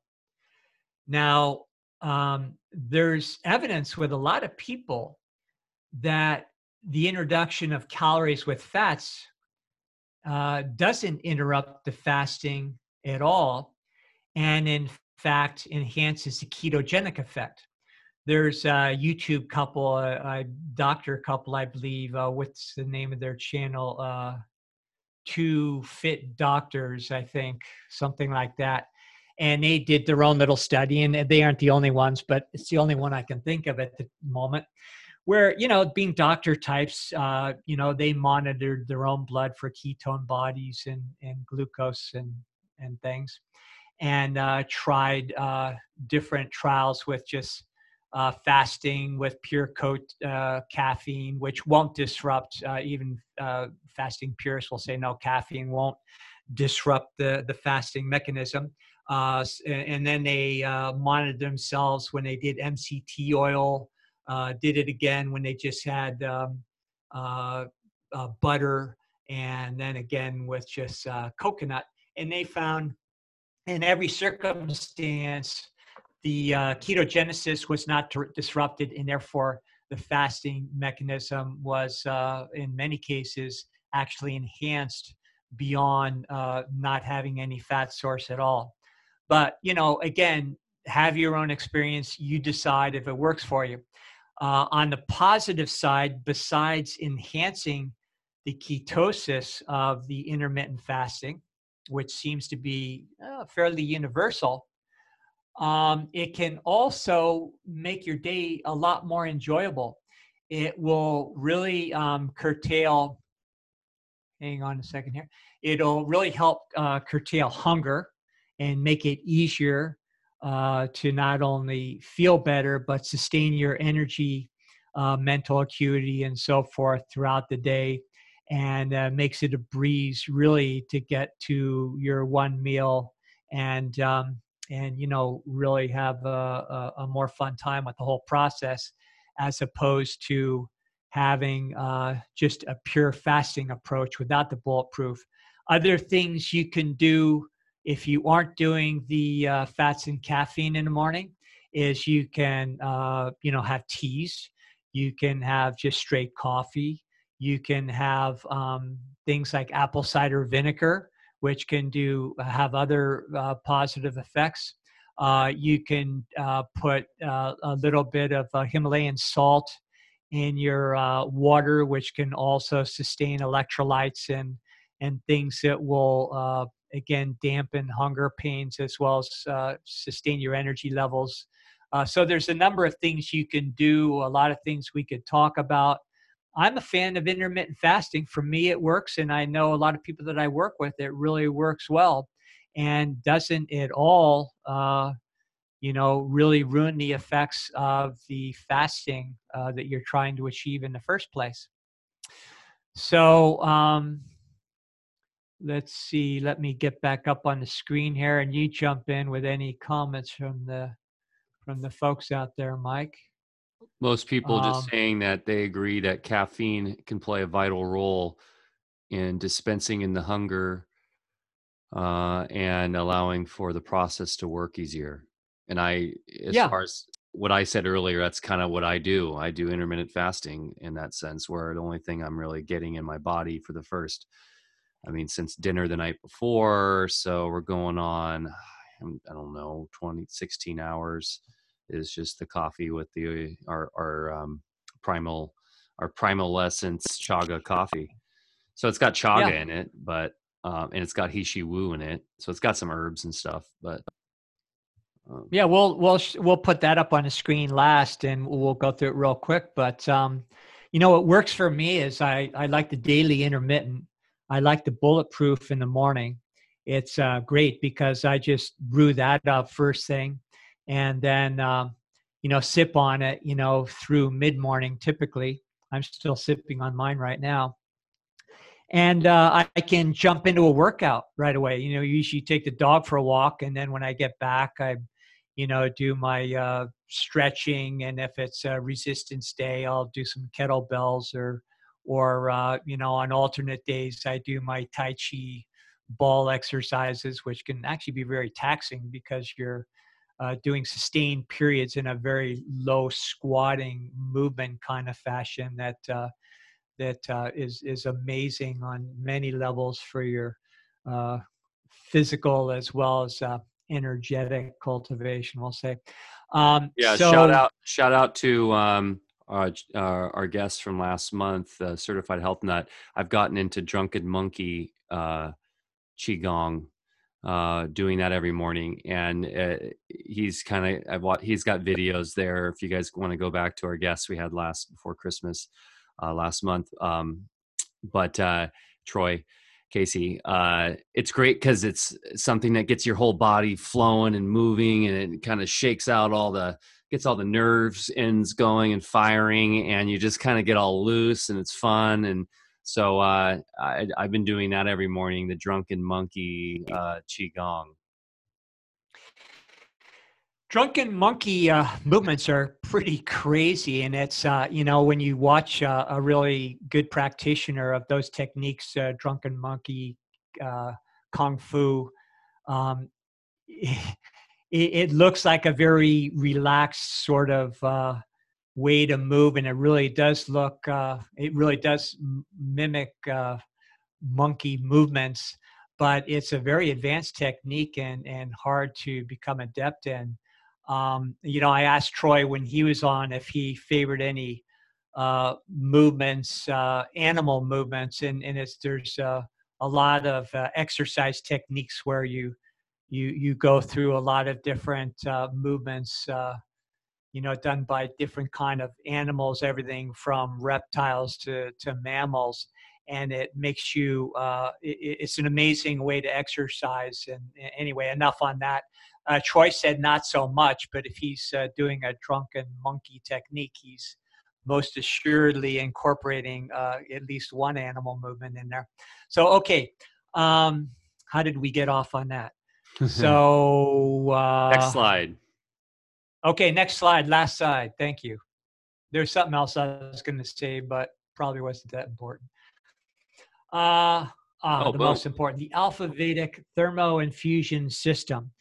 Now, we're just going to do a shameless plug here, but I am quite proud of um, our technology here because it is very unique and it does uh, very matter of factly bring us well beyond bulletproof, we'll say.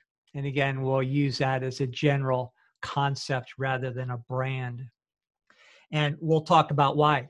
So now with the bulletproof technique, of course, there's different oils that you can use. So the first question up there is, should we use MCT oil? Uh, so Mike, being a good uh, Catholic, I'm sure you uh, can decipher that next phrase there, nos natura mater inspira, uh, which means um, in nature we trust. Yeah. so uh, the reason why I put that there is, you know, you take pure, unadulterated, cold pressed coconut oil, which is what I favor. And then you put it through a um, a process to synthesize um, more or to isolate, and it does become synthetic in a way. And what you're doing though is isolate. You're isolating the more medium chain fatty acids because in um, vitro laboratory testing, which means unreal conditions, although there's a time and place for those kinds of studies, uh, they found that the medium chains seem to provoke the ketogenic effect more um, efficiently. But again, just like when uh, we enter into the field of herbology and we see similar studies where they isolate certain elements in in herbs that they then say oh that is responsible for the positive effects of that herb and then they try to standardize or isolate that one component and isolate it from all the other ways that only mother nature understands why it's in the package it's in because it works better on many levels especially uh, when you get into the understanding of informational fields. Uh, and, and, you know, Mike, you always point out very accurately that it's a difference between digital and analog. So MCT oil is a digital version of the real analog version, which has the more complete energy um, fields with all the synergistic qualities that make coconut oil recognized forever as one of the um, most effective healing substances on the planet. And one thing that um, now there's different medium chains, there's sixes and tens, and you know you, you can get a little bit more technical about it. And uh, some of the different medium chain varieties are better tolerated than others, but in most people, any of these MCT oils, uh, if they're overdone, and, and in some people, not even overdone, they will create digestive disturbances and, and other symptoms which uh, you wouldn't get with just the whole complete analog package.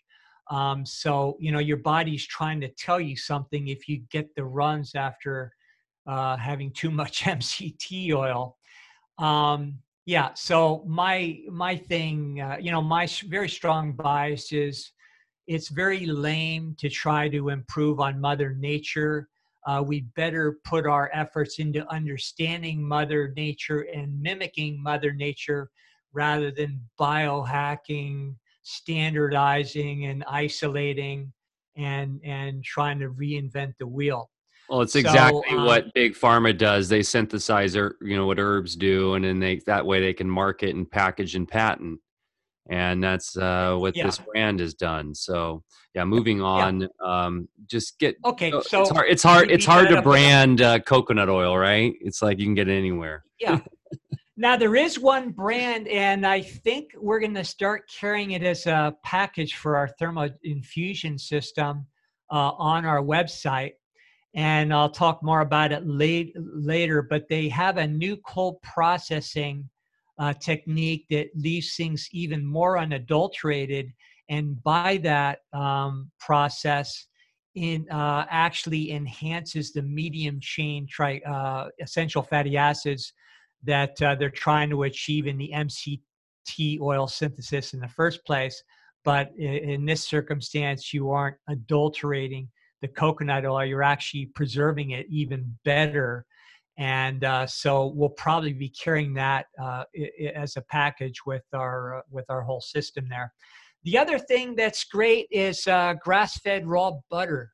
Now, if you don't have uh, access to raw butter, which they don't in many counties because our, our good people and health departments have uh, deemed that, uh, you know, raw butter can be dangerous or, or raw dairy can be dangerous.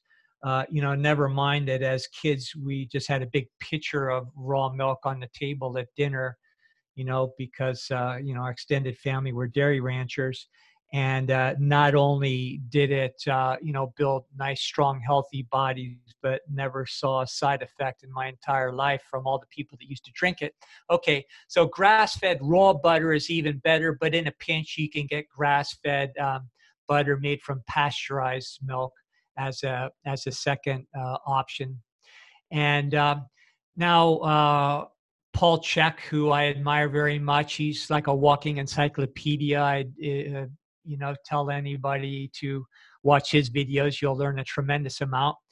And um, he uh, did his own um, research and experimentation and felt that uh, raw butter micellized the caffeine molecules even better than coconut oil. And i kind of go along with that you know because i go back and forth between the two depending on what i you know what i feel like day to day but raw butter does seem to, um, you know, combine with the caffeine even better. But that's just me, and and I also trust what Paul says. And um, I kind of like. Hand, uh, uh, well, I was just gonna say I kind of like the energetics better of coconut, though. For me, I've done both. I don't know, and the flavor. Yeah, yeah, yeah. I was I was just gonna say that you know, uh, coconut oil works for me better in other ways. And so that's why on any given day, I just kind of ask myself what I feel like and let my body make the decision. And uh, when you uh, have that little dialogue that you can cultivate with yourself uh, with some experience, uh, just go with your first uh, kit and go with it, and it'll be right 100% of the time. I'll say one uh, more thing too about yeah. the the butter is that with any dairy product you want to make sure you're getting your butter from a reputable source that uh, sure it may be raw but uh, what are they eating?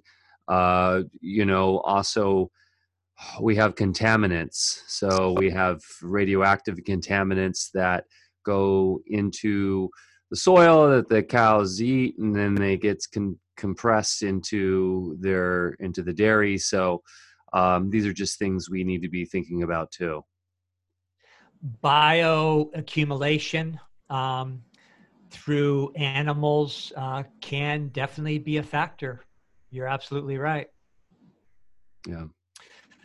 So um, let's talk about what we have to offer here the thermal infusions. I call them thermal infusions because caffeine has a thermogenic effect on the body. In other words, it raises metabolism it can make metabolism more efficient if you don't overdo it and have like 16 cups of coffee a day.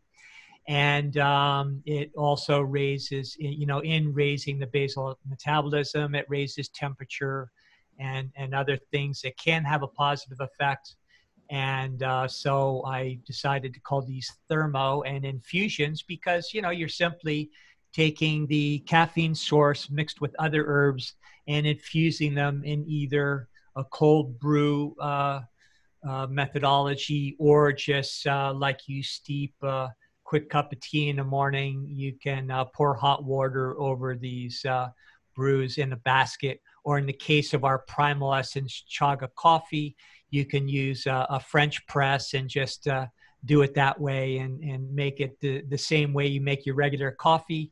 And um, you know, then pour it out into, uh, you know, a personal blender, throw in whatever fat source you're going to have and drink it down. It's no more complicated uh, than that and no more difficult than your regular morning coffee. But don't confine yourself to coffee. Now, coffee um, in the situation with our Primal Essence um, formula, we do mix it with uh, whole chaga, and he shou wu. Uh, we won't go into a whole tutorial about those two herbs, but he shou wu and is one of the uh, prime tonics in Chinese medicine to replenish kidney energy, which is our bank account in life. You know, our our our uh, uh, you know uh, energy reserves are stored by way of the kidneys, and in chaga, probably one of the most beneficial adaptogens on the planet. So not only are you getting a nice thermogenic or ketogenic effect with the caffeine from coffee, but um, any of the more drying and stimulating effects with the caffeine are balanced out with those herbs that uh, simultaneously um, regenerate organs while the coffee is stimulating those same organs. So uh, I like uh, always to mix the caffeine source with different herbs to you know have a more balanced effect. And it just tastes like regular coffee. You know we made sure that you know you get a very generous amount of both chaga and wu without creating um, you know or ruining the the coffee taste. Now a seasoned coffee connoisseur might discern oh, a little something different about this but it just tastes like good tasting coffee especially when you mix it with the fats uh, the only thing I wouldn't do with these is add sugar or sweetener. Um, For fasting. You know, unless you do it very, very minimally, because that can it can raise the glucose levels and mitigate the um, thermogenic or the ketogenic effect. However, if you have a very tiny bit of some kind of natural sugar or maple syrup, it can pop the flavors a little bit and not disrupt the effects uh, too much.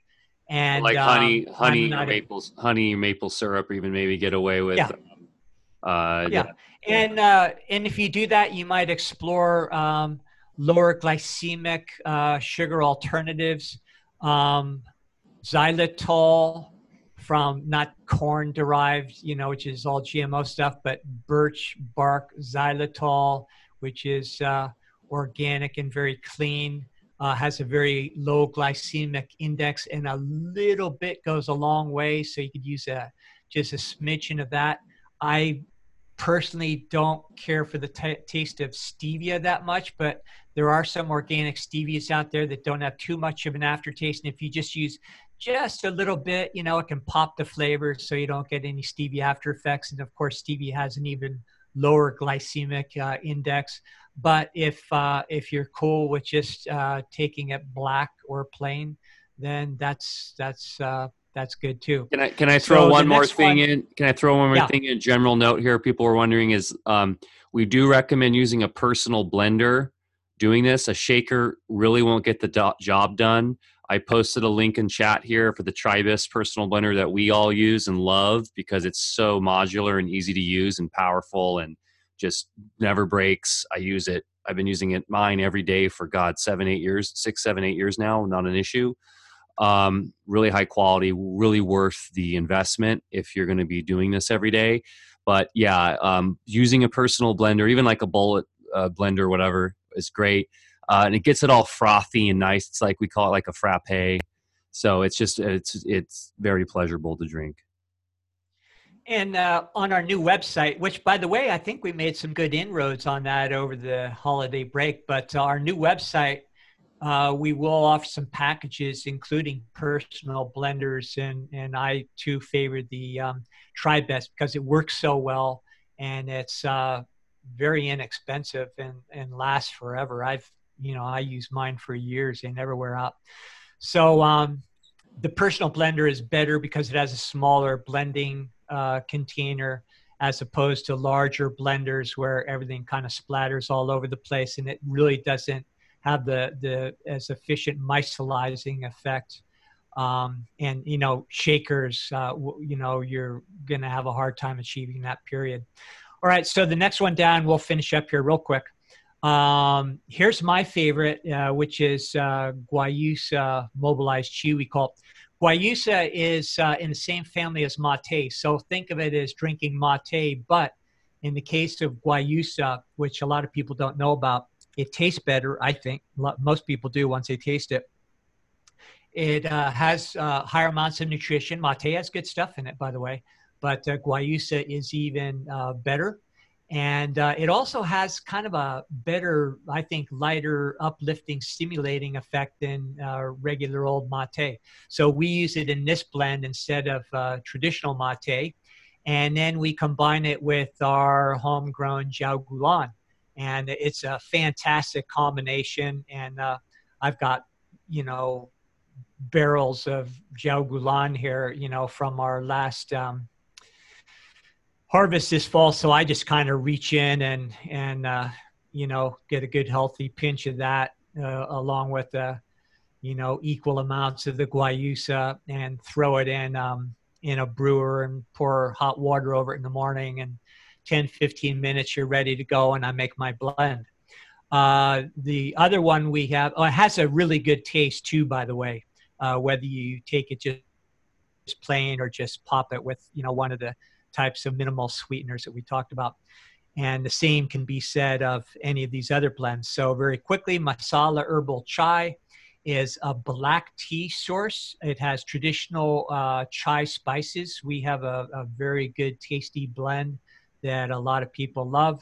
And to the traditional chai spices, we add ashwagandha and reishi mushroom, which are both amazing um, herbs that uh, anybody would benefit in uh, taking on a daily basis and also to help balance out the caffeine in the black tea. Uh, the next one we have is a great one for traditional tea drinkers, herbal gray, uh, Earl Grey herbal. And again, it's, it's traditional Earl Grey that's black tea with, um, with, uh, you know, with, uh, uh, regular uh, Earl Grey essential oils um, that give it its unique taste. And to that, we add Gotu Kola, which is uh, a wonderful adaptogenic herb that has uh, great effects both mentally and physically. Uh, one of the top uh, tiered Ayurvedic herbs that have come down through the ages. And finally, and this is one of my favorites too, is green tea floral. Green tea floral is a good one to drink any time of the day. And what it is, it's a very um, artisan uh, level green tea, and it's infused with uh, jasmine blossom, so it gives it that distinct jasmine green tea flavor and it's so it's a it's a more mild caffeine effect but very nice and stimulating at the same time. And to that we add albizia flowers. Now albizia flowers in traditional chinese medicine are like considered uh, uh, herbal prozac we'll say. I don't know maybe that's the wrong way. I don't want to give you the wrong impression but it's very nice and uplifting and uh, again just helps your whole uh, mental state and uh, disposition on life period. And in the combination with the uh, jasmine green tea it's, it's a wonderful blend has a wonderful flavor. And any of these either plain or with just minimal sweetener enhancement uh, you know play with it. And uh, great taste different effects for different um, metabolisms. And like the original Tibetan technique, um, which wasn't based on coffee at all, definitely explore beyond coffee. But for the coffee lovers, we did include our Primal Essence uh, blend. Michael, take it away. I think that's all I've got. Wow. Well, I'll tell you what, I learned a lot today. And uh, just, you know, as far as we know a lot of the traditional medical reasons for doing this, but some great techniques and uh, just an overall wonderful summary of how to really get into fasting. And I think that every, if we had a world where people were doing the intermittent fasting, but people did some form of this every month or once a year or whatnot, and people were really taking advantage of this technology, we would be in a completely different reality. We would have a world that of healthier people, more spiritual people, more holistically minded people, and communities too uh, that were are more um, just uh, healthy and um, helping each other out, and it just it just would uh, rapidly spread across the globe if you know we were doing this. Um, and uh, you know, I think we're moving that direction. So bravo dr lando for putting that together that was a great presentation and like i said we'll have that up on as a blog post on our website for those listening to the podcast but uh, we are over the two hour mark so i think we should wrap this up and let everyone get off with their day uh, we have some amazing guests on the docket coming for 2020 and um, we will uh, post we posted those on the telegram group here. And uh, next week well we have mark and richard. So mark harridan and richard laplante if i'm saying their names correctly. And we will be getting into some very cool uh, health fitness spiritual guidance uh, techniques that these guys do. Bear, if you want to give a quick little background on our guests next week, and then we can uh, say adios. Yes, uh, Mark is um, an old acquaintance of mine. Uh, we worked together in different uh, endeavors. He's a brilliant tennis coach and has been uh, in the fitness field and coaching for a good part of his adult life. Um, he will be joined by uh, Richard, who has had uh, amazing success with breathing techniques and reducing uh, the symptoms of neurological disorders, especially Parkinson's.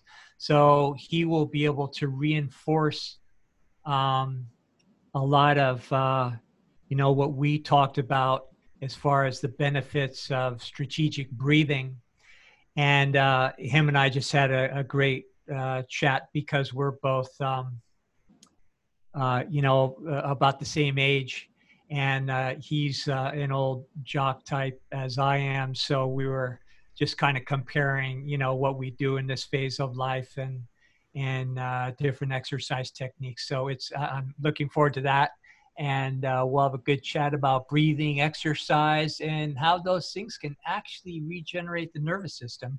And he's uh, he's the proof in the pudding. Wow. Very cool. I can't wait for that one next week. And in the week following, we have special guest uh, Sevan Bomar, who people may know from his channel on YouTube, Innerstanding. And he's launched a new social media platform that's really cool and so we're going to get into that with him as well as just go down a thousand tangents of really what is understanding and uh, zero point and understanding how consciousness interfaces with everything in our lives. And he's really interesting. Uh, so go check him out on YouTube, Innerstanding uh, Sevan uh, Bomar. And then after that, we have our guest, Matt Belair, who um, Bear's been on his show.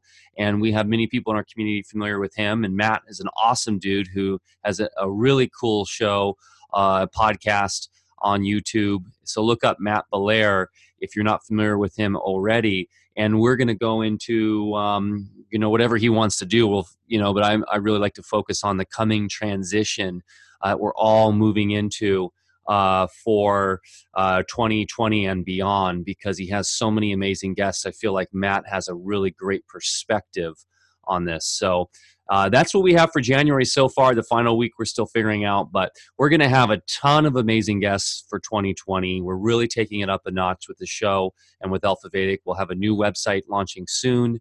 Uh, like uh, Bear said, we'll be offering some new packages and products there, and basically just moving forward in um, the overall vision for what Alpha Vedic is. So thanks everyone for joining us today. If you'd like to know more, go to alphavedic.com. That's A L F A V E D I C.com. Join us on Telegram, t.me forward slash alphavedic. But all of our social media links are on our website. And uh, we look forward to joining with you next week. Everyone have a wonderful, blessed day and a very happy new year. Take care.